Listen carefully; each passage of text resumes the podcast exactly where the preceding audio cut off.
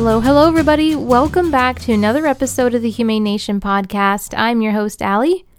As always, I hope you guys are doing great.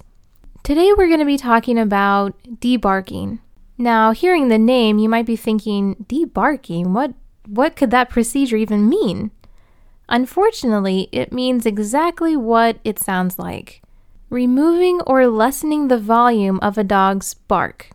Today, we're going to be talking about what exactly it is, what happens during this kind of procedure, why people want to have this procedure done on their dogs, and also the outcomes that can happen because of this procedure. So, we're going to be jumping into that, but first, let's go ahead and talk about some animal news first. In Ridgeland, Wisconsin, every year, the small town hosts a, an event called Pioneer Day Chicken Toss. And as you can imagine, a chicken toss is exactly what the name implies. Essentially, individuals stand on top of a single story roof and they proceed to toss chickens off into a crowd below. Whoever can catch a chicken in the crowd is welcome to keep the chicken. I honestly wish I was making all of this up, but nope, sure enough, it is a real thing. This will be their 41st anniversary of starting the event, so it's hard to believe that this thing has been going on for the past four decades, but sure enough, it has. Actually, according to WEAU News, who got an interview with Adam Shibley, one of the event organizers, this event can draw in hundreds, if not a thousand, spectators. Of course, Shibley would say that the animals are taken care of and that all is well and that they're not harmed. But honestly, would you expect them to say anything other than that? And in the words of Shibley himself, something could happen to a chicken any day. Well, of course, anything could happen to a chicken any day. There are many risks out there in the world for a chicken, but their risk of injury or harm definitely increases when you toss them off from a roof. Listen, I am all for supporting small towns. I live in a small town. Of course, I want to see our town thrive and to do well but not at the expense of tossing a chicken from a roof. Not just one chicken, by the way, multiple chickens from a roof as an event. Something about this just does not seem right to me. As we know, chickens, like many animals, are able to experience pain. They do have pain receptors. Not only that, but chickens, like many animals, can also experience a variety of emotions, including fear, stress, anxiety, and more. Even if a chicken happens to not get harmed during an event or they happen to land just right into somebody's arms, it doesn't diminish the fact that these chickens could still be experiencing extreme emotional turmoil from being tossed from a roof into a crowd. But either way, now we know a little bit more about the Pioneer Day chicken toss from Ridgeland, Wisconsin. And in other news, well, I guess this isn't exactly news, but something to keep in mind. We are approaching kitten season. Now, if you're not sure what kitten season is, we actually did make an episode about kitten season on the Humane Nation podcast. Our very first episode was about kitten season. So if you're curious, I highly recommend you going back and checking out that episode. Kitten season is a really busy time for many shelters and rescues across the states. If you are interested in volunteering or fostering this year, I highly recommend getting set up and registered in their systems so that once kitten season comes, they will have you lined up and ready to go to take in some fosters. So I just wanted to kind of put that out there, put it on your radar so you can start thinking about it because it it really is an extremely busy time for many shelters and rescues. They just become inundated with so many kittens. So, yes, if you're interested in volunteering and fostering, I highly recommend you checking out your local rescue or shelter. All right, you guys, with that, let's go ahead and jump into today's topic. So, in the last episode, we talked about declawing cats.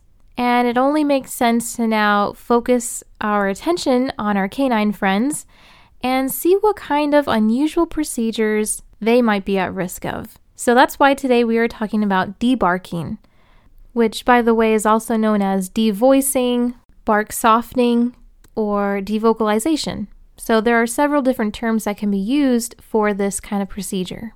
Essentially, what happens during a debarking procedure is that they put the dog under anesthesia and then proceed to remove a portion of the vocal cords through the mouth, either with scissors, laser, or a biopsy punch. They can also do this by going through the throat through the larynx. By the way, there are a few states that have actually banned this practice, including Massachusetts, Maryland, and New Jersey. So now you may be wondering okay, but why exactly are people even getting this procedure done for their dogs? And actually, there's a few different reasons why this is happening. And when we think back to the previous episode talking about declawing cats, we remember that a lot of times people will have their cats declawed sheerly because they don't want to have to deal with their cats scratching up their furniture or curtains and all those other cosmetic things. For some dog owners, they want to devoice their dogs simply because they do not want to keep hearing the excessive barking.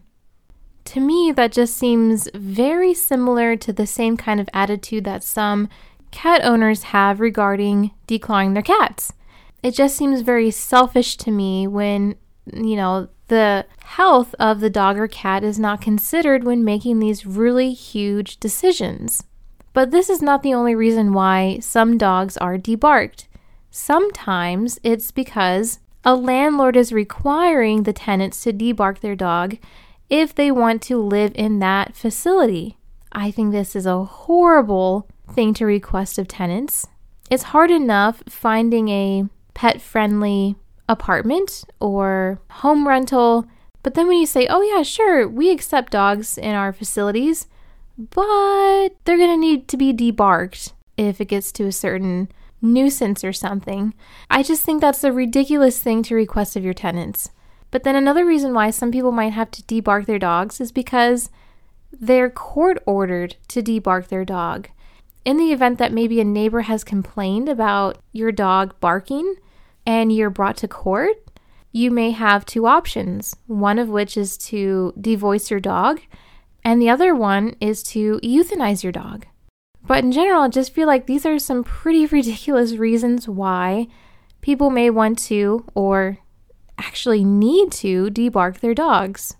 Because as we all know, there are certain things that canines just do. And barking is one of those things.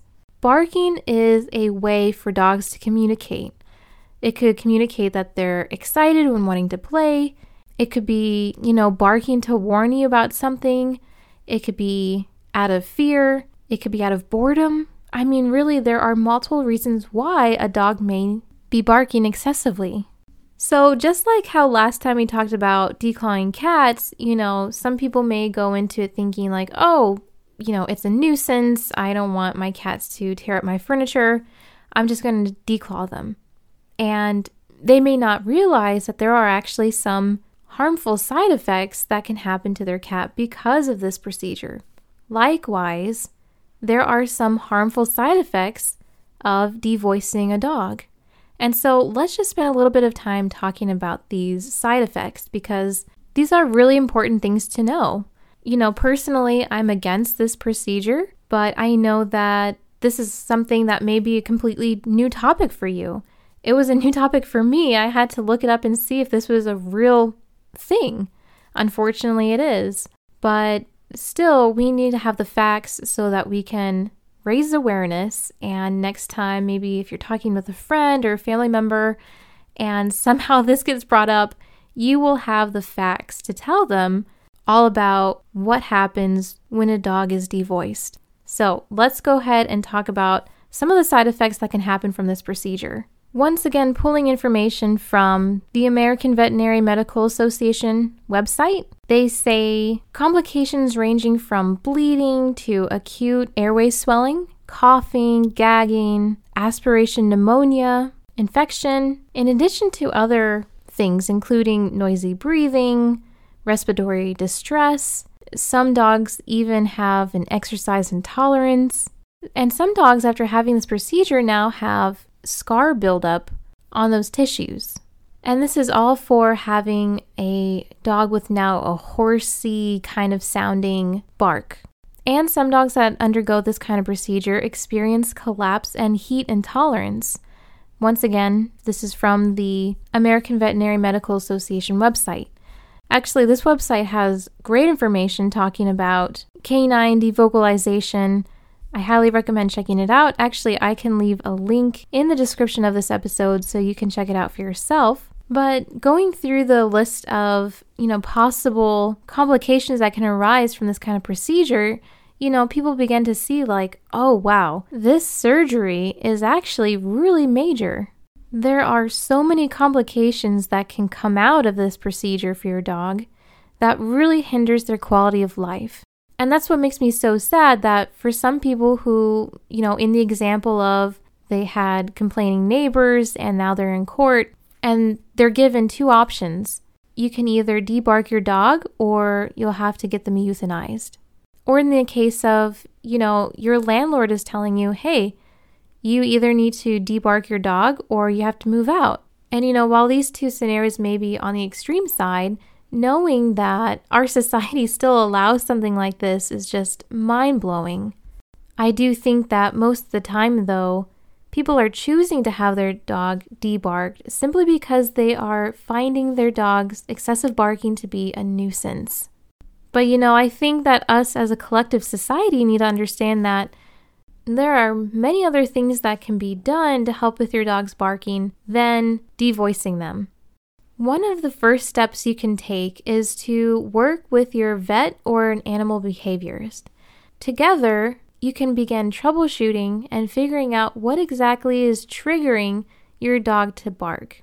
If your dog is being triggered by something outside, maybe helping put up some more curtains or blind spots so the dog doesn't see them. If it's out of boredom, maybe providing more stimulation to keep their mind active and keep them occupied. And if it's attention, maybe just carving a little bit of extra time from your busy schedule to spend with your companion dog. You know, I think there are numerous different ways we can help our dog thrive without just taking a shortcut and debarking them, especially knowing that there are so many complications that they are now at risk to. So let's keep this conversation going and spread awareness about it so that more people are aware of the complications associated with this kind of procedure. And hopefully, together, we'll see more states prohibiting devocalizing dogs. Alrighty, thank you guys so much for listening to today's episode. You can follow us on Facebook and Instagram at The Humane Nation. And I just want to say a huge thank you, guys. We have passed 1,000 downloads, which is super exciting.